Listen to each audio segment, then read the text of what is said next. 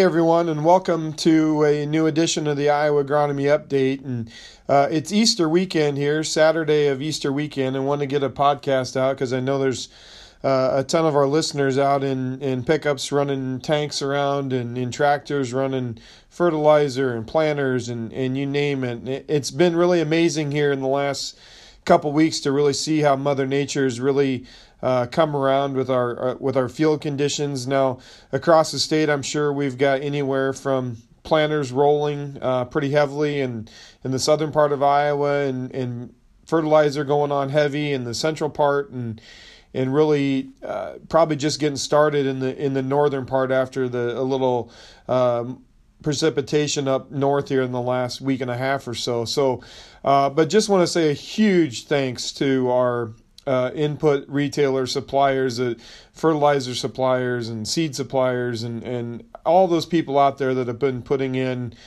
hours and hours of countless work to make sure that we get our our inputs on our fields uh, in a timely manner here when the field conditions uh, are right. And unfortunately, here at the Learning Center, that hasn't been hasn't been the case. We've had technical difficulties with electrical and control modules, and now hydraulic pumps on the tractor. So uh, hopefully, everybody else's luck uh, is going uh, much better than than ours here uh, as well.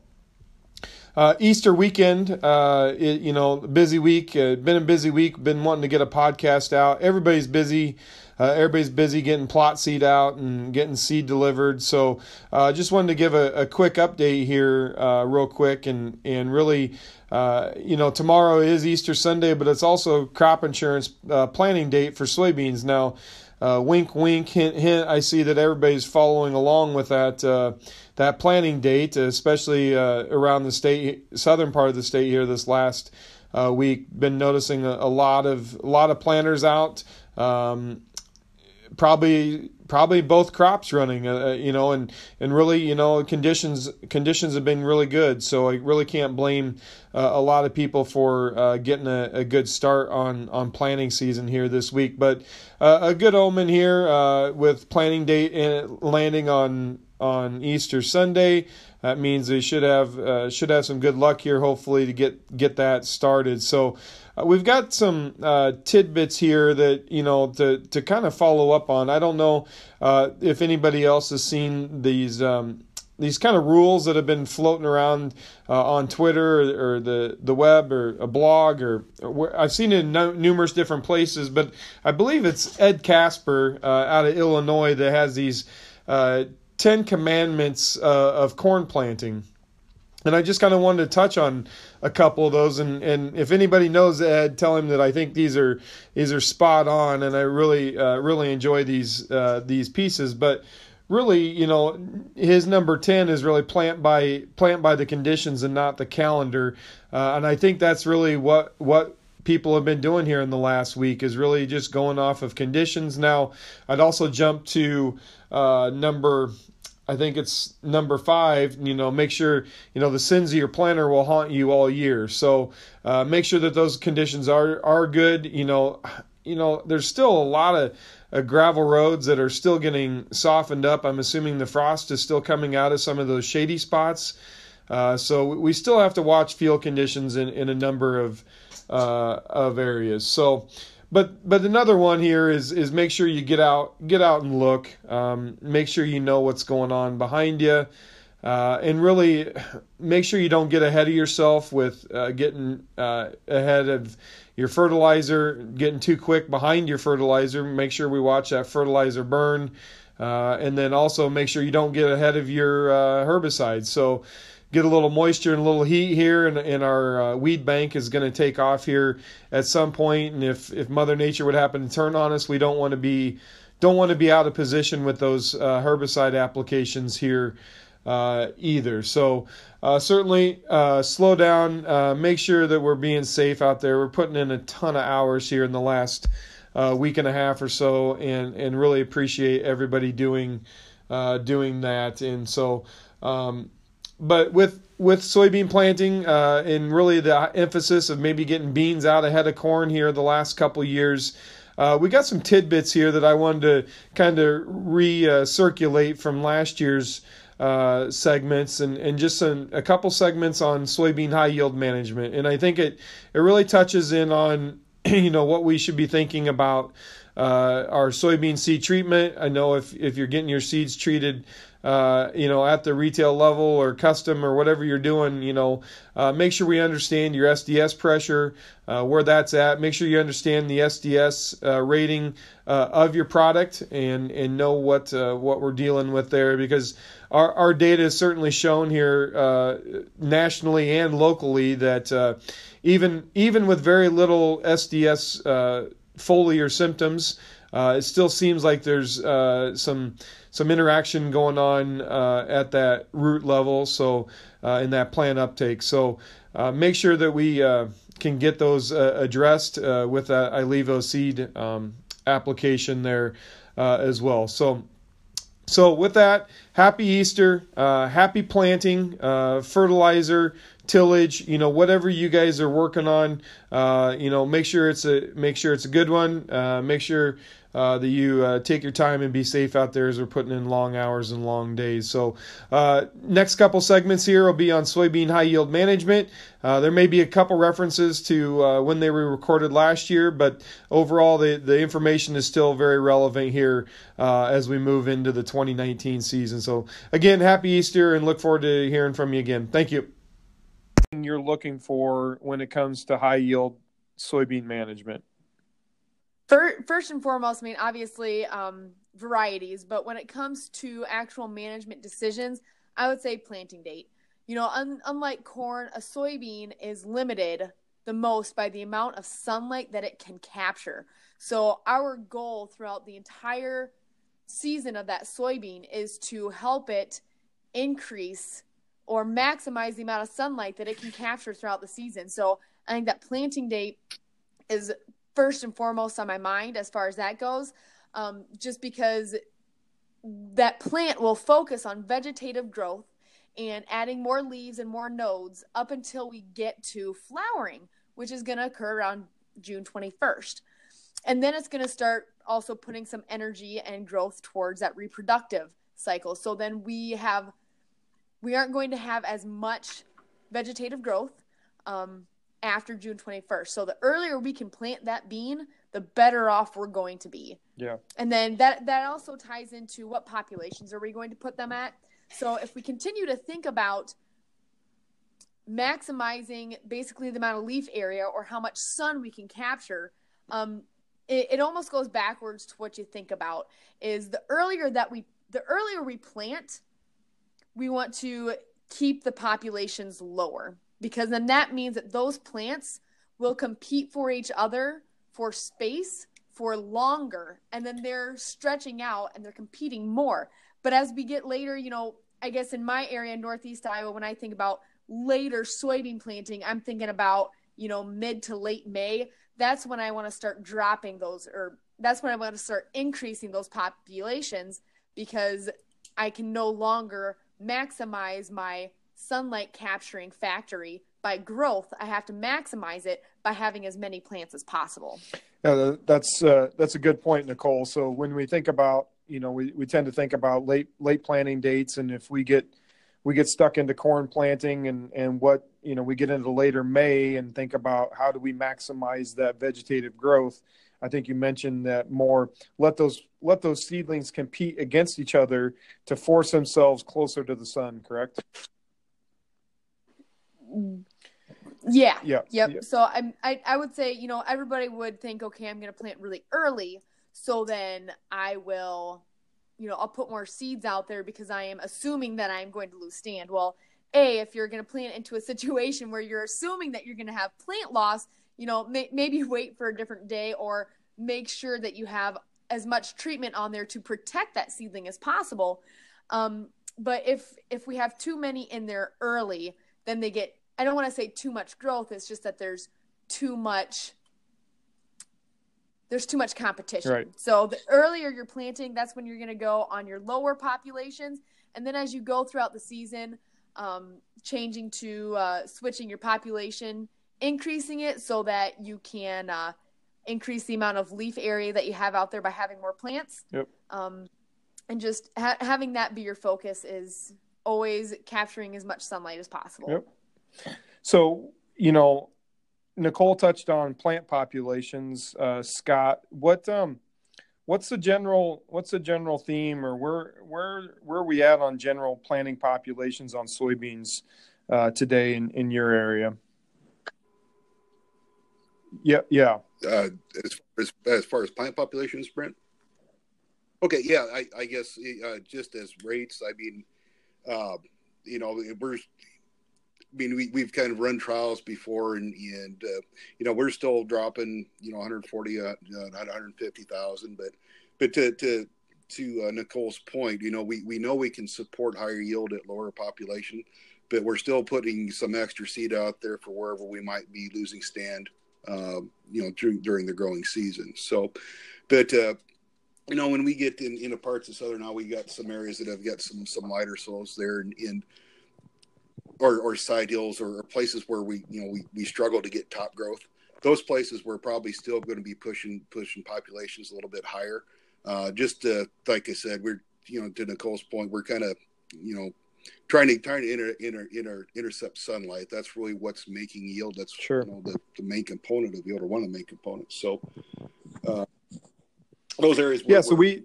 you know we we spend a lot of time on on corn management and population and matching matching up the right population with the right hybrid. But when we get into soybean varieties you know we seem to seem to stick with um, you know the same same population across all of our acres is there a point here where and you scott you kind of touched on it you know a little bit watch your environments watch where you might be losing stand. I think nicole said you know can can soybean scripting start to play a, a larger role in, in, these in some of these environments? You know we've always talked about variable rate scripting and and mainly people generally tend to lean towards uh, towards corn but can can we start to think about you know lowering that population in your higher productive ground maybe bringing that population up uh, in some of your lower productive ground to, to gain more leaf area like nicole said. I think that the soybeans are such a unique animal and their ability to compensate for a loss of population um, as well as their ability to both lose and gain yield um, after flowering has been initiated, I think that that leaves a lot more questions on how do we make these population considerations because on on corn it seems like it's a lot easier because there's not as much fluctuation in what in how each individual plant responds. Um, so soybeans are just there's a lot more factors that go to it, but I think that with all the information that we're able to gather and all the information that we're gathering on our different varieties, we're going to really be able to start making a template for that. Okay. I, you know, Nicole, you'd probably be the closest. The, I know you mentioned you don't get quite get into the lobe, but you know we we do hear of some instances where guys are are basically doing dual variety products into the lobe. So you got your different susceptible versus uh, resistant varieties that do better in those iron chlorosis areas. And you do see some scripting in, in that sense, but uh, maybe not so much for population wise, is what you're saying. Yep. And although this year uh, we will be working with climate and with a couple of climate enabled growers to do some population studies on the soybeans. So, Great. like I said, with the data that that we are capturing, I think that we're going to be able to gather some more information and create some trends for that. Great. Thanks, Nicole. So, Scott, I think you touched on it a little bit earlier and really around variety selection. So, you know, mo- most everybody's probably got most of their varieties uh, picked out, ordered, maybe even delivered at this point. You know, what you know what were some key things you know if they don't have them delivered yet. What are some key things when you're thinking about choosing the right variety for your area? Well, that's that's a great question. I mean, because you know, yield is is obviously what pays the bills, but but yield if if you can't support that yield by fighting off or have defensive, you know, the right defensive traits, you're, you're not going to get very far. So if I'm picking varieties, I'm really looking at the environment I'm going in. You know, we talked a little bit about disease earlier. Earlier, uh, for you know, a lot of us in the state of Iowa, and, and, and maybe more so in parts of southeast Iowa, cool wet conditions are also pretty conducive for sudden death, and that's one of the factors that I'm looking at when we're looking at high yield environments. At least, at least in, in, in our in our world down this part, this way is is that that like I said, I've got to have those those defensive traits there as well, especially if I'm going in those those fields that are prone for sudden death, or uh, if you're other parts of Iowa, if it's if it's if it's white mold or uh, uh, brown stem rot, whatever it is, you really need to yeah. kind of match that. Nicole, that anything from you that anything field. different from you that you'd be looking for in that variety selection? I think the the biggest thing is I when we look at corn, a lot of times people think, oh, defensive versus offensive. But in you know, when you look at soybeans, having good agronomic, not defensive, but agronomic traits does not mean that that variety is going to be limited on yield. It's all about picking out what are your key risks. You know, if you know that you have a white mold field, I think I think anybody that deals with white mold year in and year out knows that you got to go genetics first um, as far as having a tolerance to that, and then go with whatever management decisions that you can there. But um, picking for the agronomics on that field first, and then and then going from there. Yeah. So really, both both of you guys really brought up a couple topics that really, in all in all fairness, probably deserve its own its own podcast episode. You know, Scott, you brought up SDS. You are probably the hotbed of SDS in for the state of Iowa. Nicole, uh, you're probably the hotbed for for white mold, and so those are two things that that are obviously the top of, top of mind when it comes to managing for for soybeans. There, that's for sure. We move out the door with some of these products, uh, you you've touched on a couple a couple management, uh, especially SDS. You know, Scott, what um, you know what are you doing for any seed treatment packages there that you're you're using to help uh, withstand some of that SDS tolerance? Yeah, sure. I mean, uh, I, I, guess one of the things that's that's become uh, pretty common, especially in, in Southeast Iowa or anywhere in Iowa, really, where, where SDS is is a concern, is is a product called Ilevo. Um, we've we've seen that for for a couple, or we've seen the product for a couple years now. Um, and even last year, you know, last year was one of the, you know, we, we see sudden death every year. Last year it was around, but it wasn't as prevalent. Um, but it, even with not showing outward leaf symptoms of the disease, uh, where we were looking at side by sides and strips uh, with and without the product, we are still seeing three to five bushel advantage. Um, and that's because that that the disease is still there. You know, it's uh, SDS is a uh, uh, uh, uh, fusarium fungus that attacks the plant at the root, um, and so even though uh, the, outward appearance were, you know, which we typically see when that that that top of the plant is not actually showing is not the disease it's the result of, of the fungus on the roots as that plant uh, brings nutrients and moisture up through the plant and sends it to the to the leaves is when uh, it's sending that you know it's sending a toxin uh, from those roots. But so we know that the fungus is there. It's just not always immediate evident at the at the at the leaf level or above the surface, and uh, we're still getting nice control that. Of, of yeah, we're we're nice starting to starting with to hear a lot of that product move move further west and even into areas where where we typically don't see those what you mentioned the the above ground symptoms of SDS. So we're there's there's probably more symptomology there than what what a guy realizes. Is that what you're saying? Yeah. Nicole, how about on your end? What uh, exactly? what yep. are you what are you recommending out the door for seed treatment packages uh, up in your neck of the woods? So, I mean, obviously, fungicide, insecticide, especially for the guys that are going to be, you know, going for that yield and trying to get the beans in early, knowing how important that is.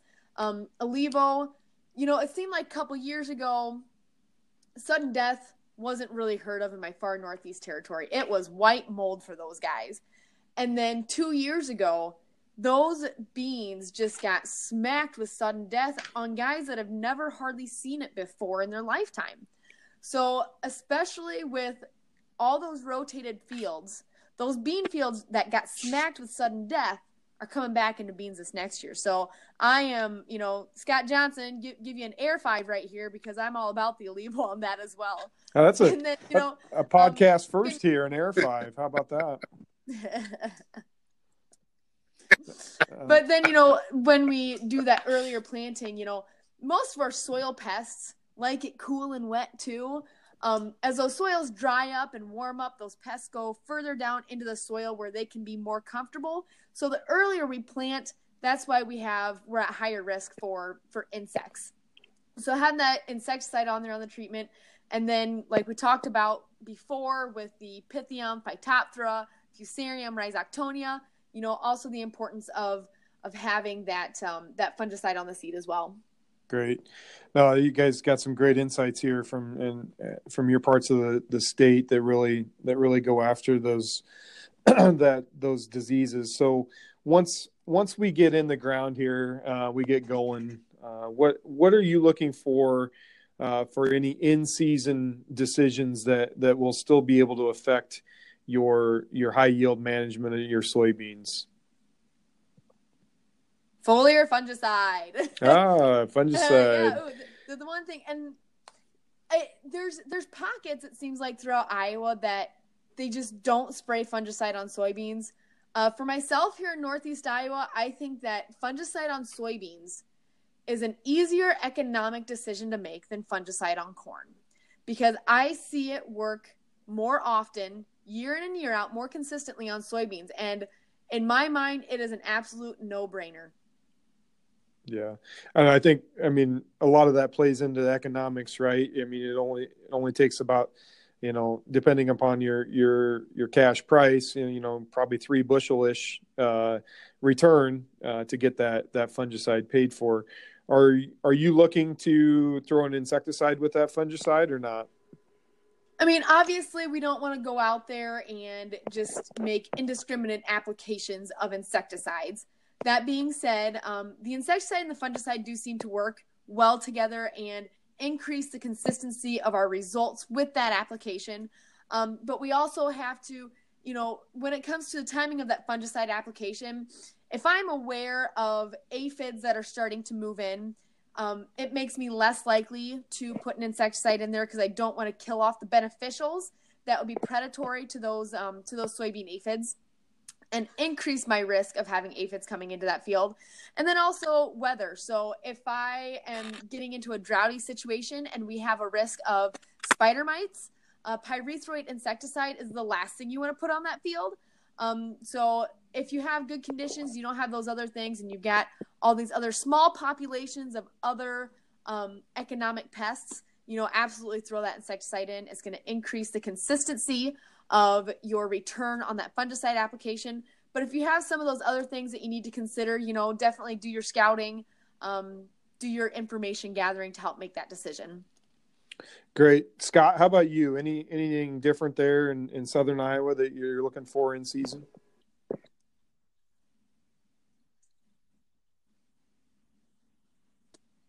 Well, you know, yeah, uh, obviously, like like Nicole said, fungicide is still you know I think that's kind of one of those things that uh, um, I'm with her. I think that's there's a lot of guys that uh, probably need to take a look at it the name that have looked at it for a while and, and see the that there's you know what kind of benefits it can bring their operation.